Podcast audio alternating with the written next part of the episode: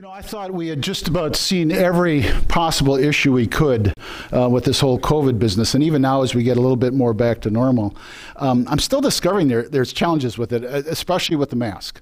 I thought I had endured just about every single inconvenience we possibly could, and then recently it dawned on me, um, this one I hadn't observed before. Uh, let me tell you what I mean. When I see somebody I think I know, I have this debate that goes on in my head. Um, because I'm not sure if it's them or not, because I can only see their eyes. I don't know if this happens to you or not. Uh, and the debate goes, should I say hi to this person or not? Um, because if I don't know them, if I've mistaken them for somebody else, and I say, hi, how's it going? I'm going to seem like an overly friendly person, and they're going to go, what's wrong with this guy? I don't even know him. Or there's the other side of it. If I don't say hi, and it is somebody I know, they're going to go, well, that's pretty mean. Pastor didn't even recognize me, didn't even say hello, and I might offend them that way. It's really a challenge, and again, um, I don't know if you experienced this or not, so let's try this. Uh, let me show you a couple examples of what I mean. Uh, this is a famous person. Can anybody recognize him? Maybe you can. Anybody want to take a guess? Okay, that's Matt, up oh, oh, there, I skipped that, Matt Damon. So if you've ever seen any of the movies, uh, what's the one, uh, the spy movie he's in? Born Again, uh, no, what is it? Jason Bourne. Okay, yeah, all right, all right. So I know he's in that one. He's in a bunch of others too. All right, and I thought, well, maybe it's just men. So I picked out a famous gal. Can anybody guess who she is? No clue? All right, you're going to kick yourself. I'm not a big Kardashian fan. That's, that's, it's Kim Kardashian. I mean, everybody knows her, even if you don't follow the Kardashians. Um, once you take the mask off, oh, okay, yeah, I, I, I get it. Um, so I've, I'm finding it frustrating that even though little by little, Uh, life is returning to what it should be, and I'm living for the day that these masks don't need to be worn anymore.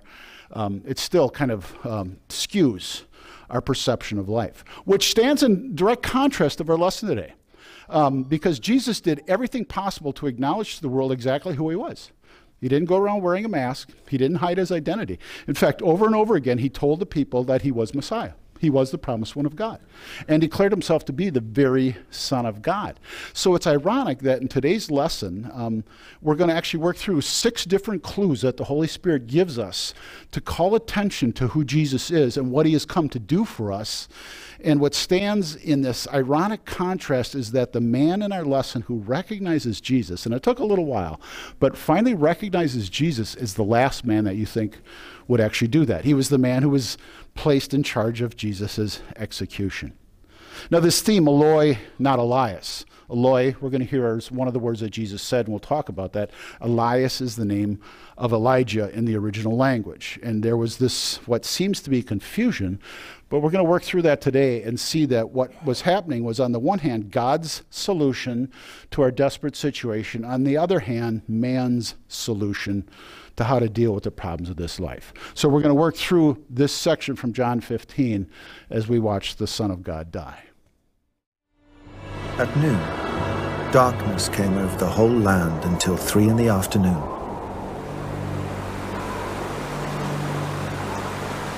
And at three in the afternoon, Jesus cried out in a loud voice, Eloi, Eloi, Lema Sabachthani, which means, My God, my God, why have you forsaken me? When some of those standing near heard this, they said, Listen, he's calling Elijah. Someone ran, filled a sponge with wine vinegar, put it on a staff, and offered it to Jesus to drink. Now leave him alone. Let's see if Elijah comes to take him down, he said.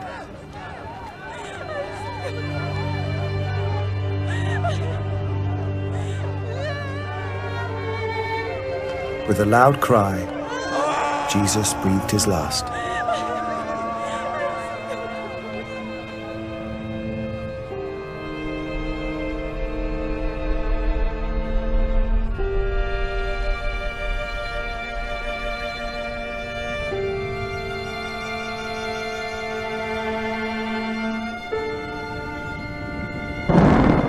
The curtain of the temple was torn in two from top to bottom. And when the centurion, who stood there in front of Jesus, saw how he died, he said, Surely this man was the Son of God. Some women were watching from a distance. Among them were Mary Magdalene, Mary the mother of James the Younger and of Joseph, and Salome. In Galilee, these women had followed him and cared for his needs. Many other women who had come up with him to Jerusalem were also there. So that's the lesson, and, and typically we work through verse by verse, and, and we'll follow the, the order of the text, but we'll actually just study it from the point of these six clues that the Holy Spirit's give. And let's start with the first one. Now, three hours of darkness that take place for the last half of Jesus' crucifixion.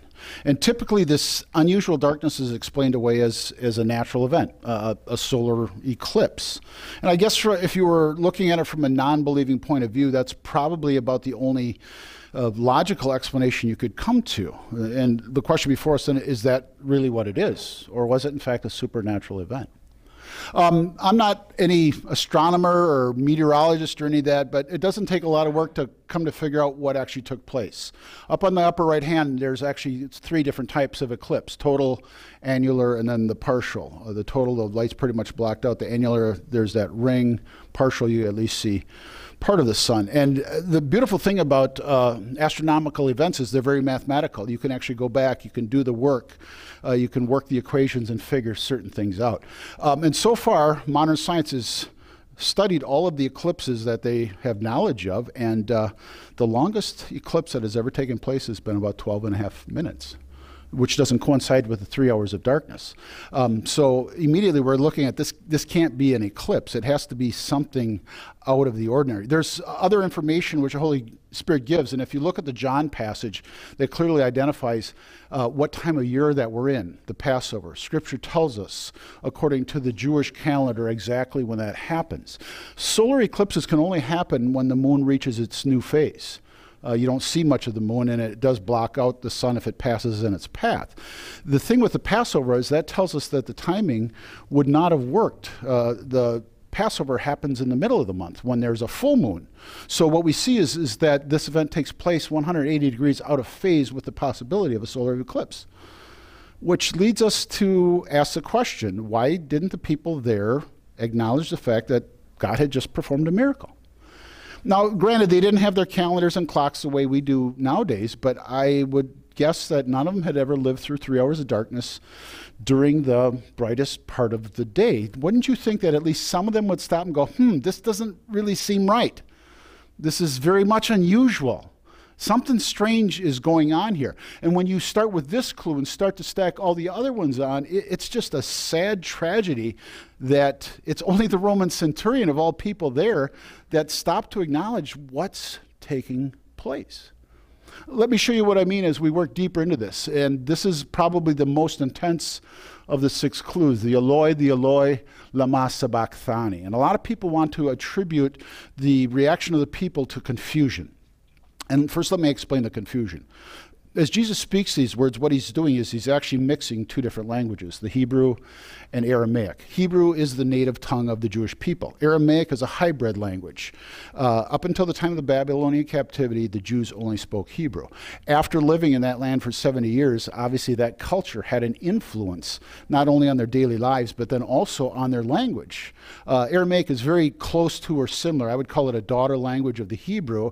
Uh, and unless you know that, there are words that can be become confusing. Um, so even if we wanted to allow for the confusion, there's still a problem with that. At least the Jewish people who were there should have stopped and gone, wait a minute.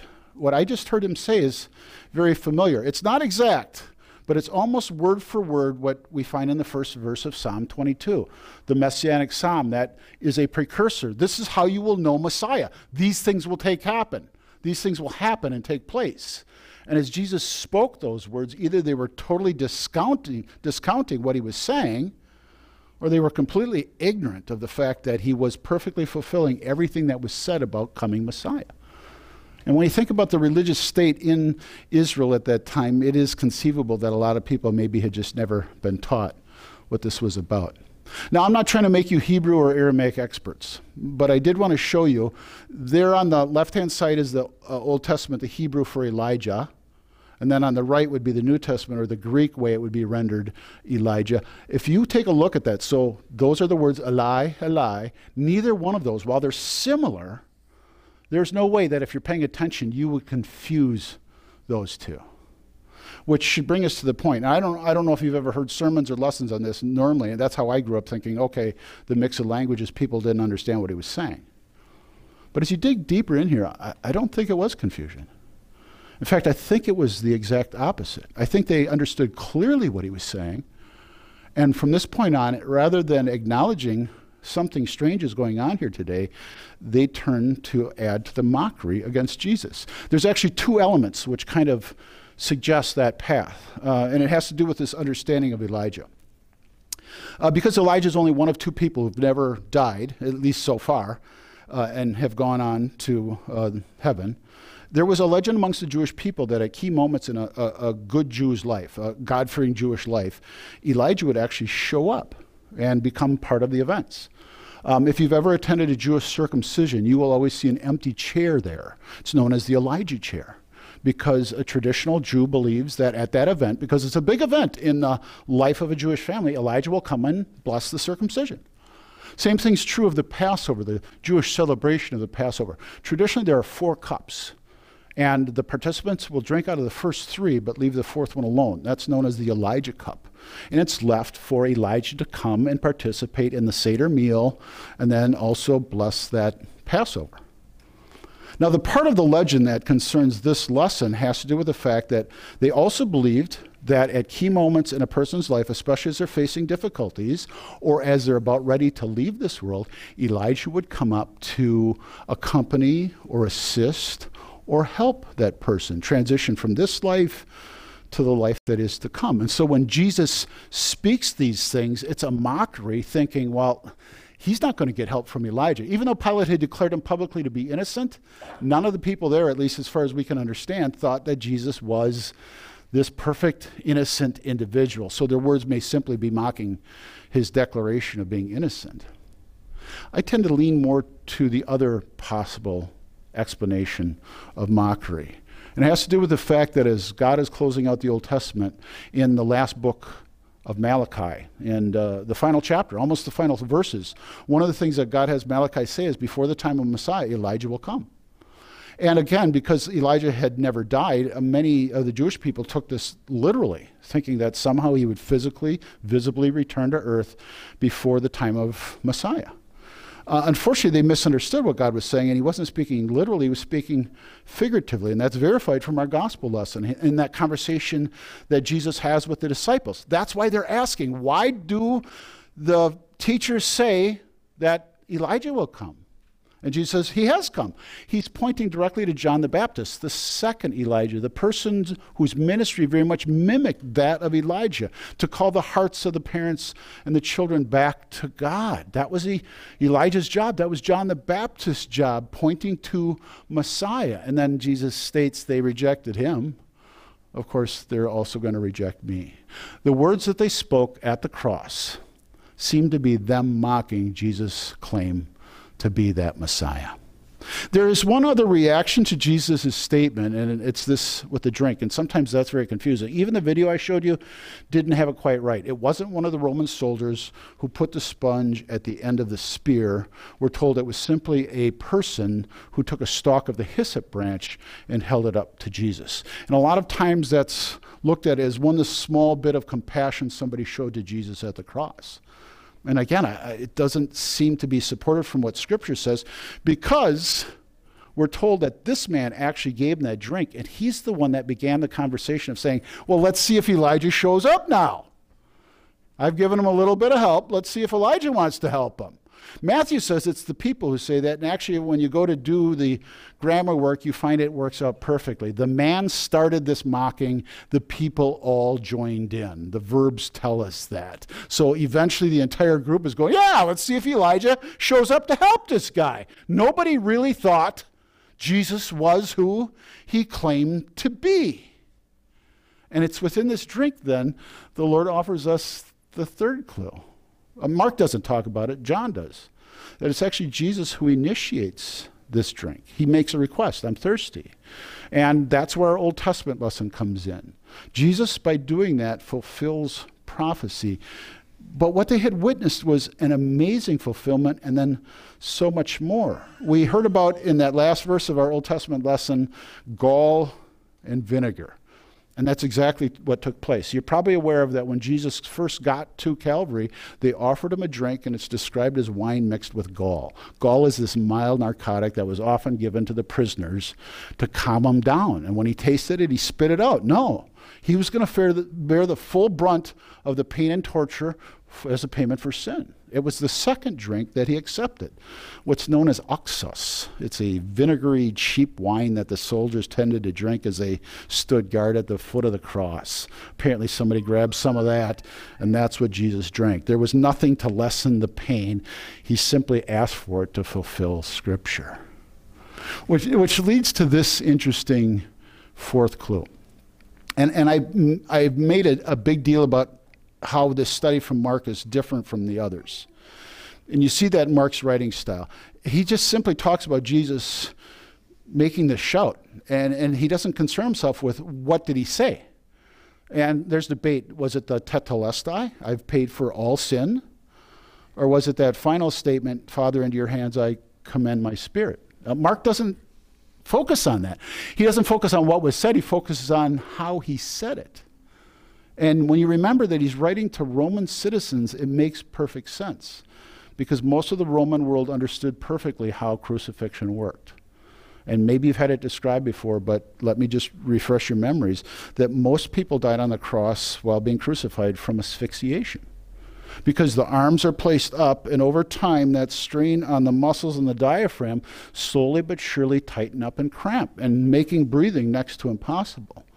If the man has enough strength in his legs, he can push himself up enough to get a quick breath, and then he lets himself down. But every time he does it, either the legs are hurting or this area is hurting. And that's why it makes perfect sense that when Pilate wants the prisoners to die quickly, they go and break the legs, because then they can't support their weight, and these tighten up all the faster, and so a person can't breathe. Now, you put the asphyxiation on top of the trauma suffered from the blood loss, the dehydration, the torture. Most of Mark's readers would have immediately recognized this is no ordinary man, because it is physically impossible for a human being at that point to shout out a final statement. Maybe some little whispers or quibbles, but not what Jesus did. Which shows us another thing, and John reminds us of that. Jesus died differently than any other human being, not just in this powerful shout, but the fact that he chose the moment of his death. He says, you don't take my life from me. He's God, but I lay it down. Think about that. God chose the precise moment when he would die, when his body would cease to live, as a sign, as a clue that he paid for our sins, which ties into this next clue, the ter- temple curtain ripping in two. And I know, I know it's this visible statement of God, there's now nothing that separates the holiest place from the rest of the world, that there's nothing that stands between God and sinners, but, but there's more that we need to understand. And we wouldn't know about it except for Psalms like one forty-one that talk to us about this worship custom of the Jewish people, the evening sacrifice. They had a morning sacrifice and an evening sacrifice. Twice a day they would gather at the temple or at the synagogue, and they would witness the priest putting a sacrificial animal on the altar to be burnt up to God. It was their way of crying out to God for mercy, please forgive us, and realizing that God had promised to do that. It's interesting that the evening sacrifice began on the very moment that Jesus died. And this unusual event of the temple curtain ripping interrupts the evening sacrifice. It's God's way of saying, quit focusing here and turn your attention to what's going on just outside of the city. Day after day, you've come and put these animals on the altar. You don't need to do that anymore. It's always been just a practice for you to understand what I was going to do to rescue this world. Outside your city at this very moment, as I rip open this curtain, the one all-time sacrifice is taking place, so that none of this has to happen anymore, and so that you don't have to fear God's anger or judgment. The final clue is the man that I talked about before. Several times throughout this, at very least, and the majority of people who were there were Jewish people, there were things that should have at least made them stop and go, that, that's just not right. This, I've, I've never seen something like this before. The three hours of darkness, temple curtain ripping, the way this man died. They, they should have at least connected that with some of the Old Testament promises of God, but they didn't. Wouldn't you know it that it's a man who was raised to worship multiple gods, and amongst them, the highest, Caesar, who ruled all of the Roman Empire, was considered the greatest of those gods. This man had been indoctrinated in idolatry from the moment he was born. He's the one that God chooses to stand up and speak up and go, this is not normal. This is not ordinary. No doubt he had probably witnessed tens, if not hundreds, of crucifixions. And this man's attention was called to the fact that this man was different. And he acknowledges that with his confession. This is the Son of God. Now, our final verses aren't really part of the six clues. Um, and it's not just tack on information either. Mark is actually putting in a transition from the moment that God himself chose to die to what's going to follow. And, that, and that's basically our next two lessons. Next week we talk about the burial of Jesus, something that I think sometimes is glossed over too quickly, but it's a step of his humiliation. True God being put into the very earth which he created. And then the week after that, our celebration of Jesus' resurrection. Mark is getting ready for all of those coming events. But again, I'd like us to consider his audience, that he's writing to Roman citizens, and there has to be something that strikes them that I wonder if we ever catch. That at the foot of the cross, there were all of these followers of Jesus, and amongst them, there's only one man, John. We know about John because it was at the foot of the cross that Jesus transitions the care of his mother from himself to that of his most trusted disciple. He says, that's your mom now. So John's the only one, as far as we know, uh, of the followers of Jesus Christ, who was a man who was there to watch his friend and Savior died. Now think about this. Roman people, Roman citizens who were born and raised in a culture that is male dominated. The rules and laws are written for the men. And while today's culture would freak out about that, that's just the reality of the world at that time. It was the most popular, the most powerful culture that existed. Imagine that they're hearing this. I would suspect that at least some of them had to stop and go, where are the men? We hear about these faithful women. We hear about these followers who, all the way from Galilee down to Judea, wanted to support and serve their Lord. Where are the strong men? Where are the soldiers of the Jewish people? Where are the Christian men to stand up and support the day that God died? All right, I've given you a lot to think about. So let me kind of wrap it up this way with one more series of thoughts. And, and maybe you can't imagine this. But how much hate do you think it takes to stand and watch a man die and then somewhere in that process decide, you know what, let's make fun of him? What has to be in a person's heart to witness a crucifixion, literally the most excruciatingly painful, agonizing way for somebody to pass from this life into eternity? What must be in a person's heart to go, you know what, it's about time we got done with this Jesus problem.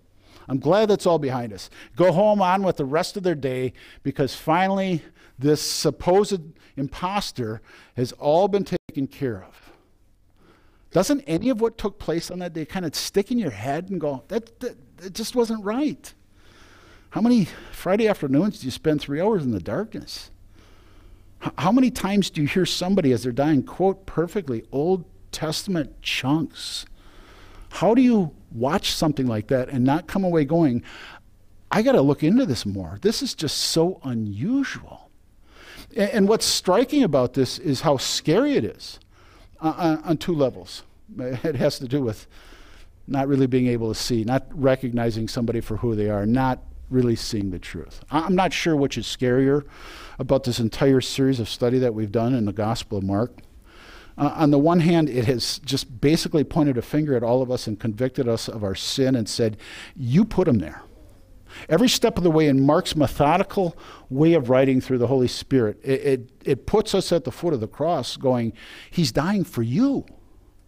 But on the other hand, every time Mark brings out these interesting points, it reminds us how crazy this world is and how obstinately stubborn, sinful mankind is, because they can have right in front of them the very answer to life's greatest problems and simply refuse to acknowledge it or do anything about it. Let me tell you what I'm talking about. You know what our culture is doing right now? It, it, it's screaming out for all this equality. Um, equity is really the word that we should be using. Um, and they want the things that mankind has always wanted, love and truth. Those fill the voids of our lives. Those fill the empty places of our heart. Just be honest with me and please love me. That's what God created us for. That's the basics of our design. And so it shouldn't surprise us that the world is screaming for this. But what is so scary and what is so tragic is God says here, and the world says, no, thank you. Let's do this our way. They don't want Eloi, my God, your God. They want Elias. They want a man-made solution. Now, I'm, I'm going to share with you a video, but it does require just a little bit of introduction, because I'm very careful. A lot of times these could be misinterpreted as, oh, it's a political thing, and it's not. It's a cultural thing. It doesn't even have to do with our country. It has to do with our neighbor to the north. But what I've found, what I've discovered is things that happen over in Europe, things that happen in our surrounding countries, uh, our country races as fast as it can to imitate. Now, this is the world's way of trying to fill that void. A Canadian man was arrested this week after violating a court order that banned him from speaking publicly about his son's gender transition. The man, whose identity is reportedly under a publication ban by a British Columbia Court of Appeals to protect his child, was found in contempt of court and arrested Tuesday for calling the teen his daughter and publicly referring to him with the pronouns she and her, according to the Post-Millennial. The teenager was born as a female and reportedly identifies as transgender and prefers the use of male pronouns.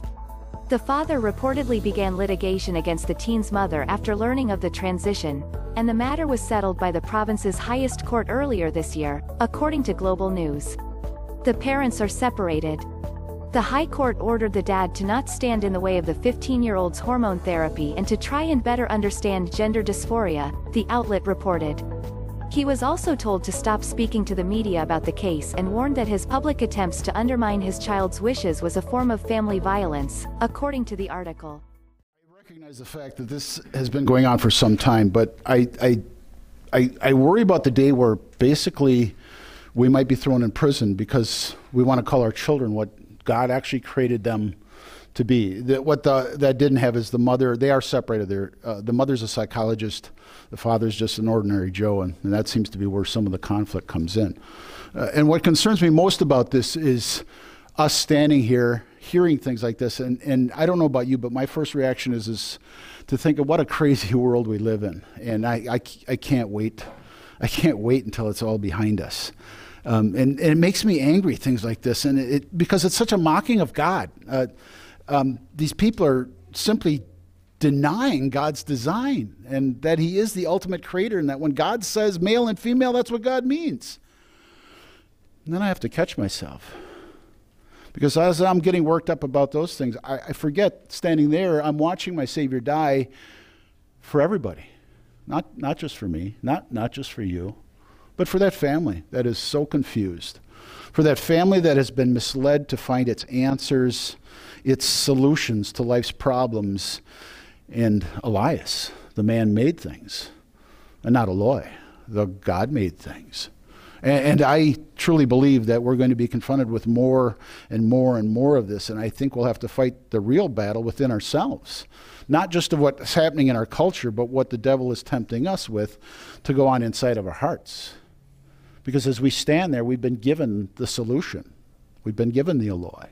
That is our God on the cross dying for us, but he's everybody's God. What's been beautiful about this study is that Mark, in a very methodical way, has put us at the foot of the cross and has reminded us again and again of not only God's promise, but God's fulfillment of that promise. We've had a couple Old Testament prophecies which perfectly show us God connecting the dots for everybody there, and they should have been able to recognize Jesus. He wasn't wearing a mask. and he told him who he was. But then I also remember that Mark's lessons have put us there next to the Roman centurion, who for some time was ignorant of not only who the man is, but what he has done for us. And it's such a blessing and a beautiful thing for God to invite us back, for the Holy Spirit through Mark to invite us back to stand there once again next to the Roman centurion and not cry out for Elias, but to cry out to our God. This surely is the Son of God.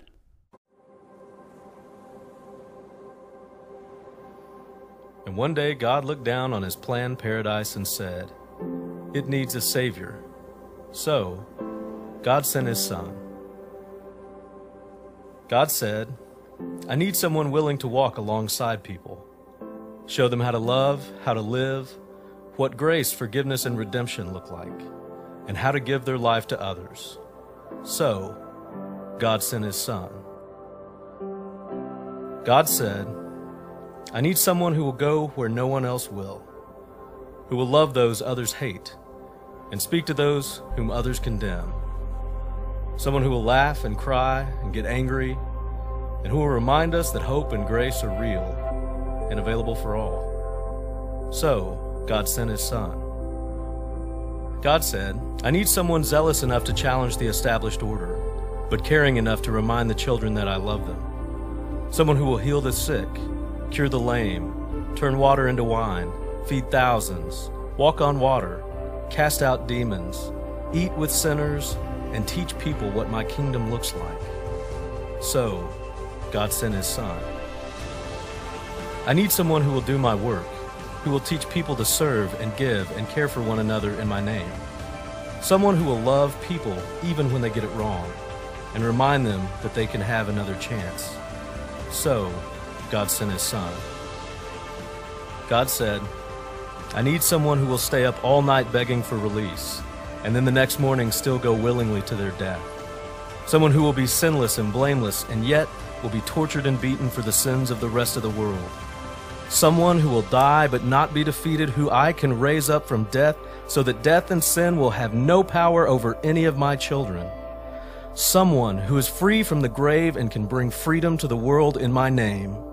Someone who will not just bring new life, but who will offer eternal life to all people. I need someone who will never leave you, someone who will be with you always, someone who will forever show just how much I love you." So God sent his Son.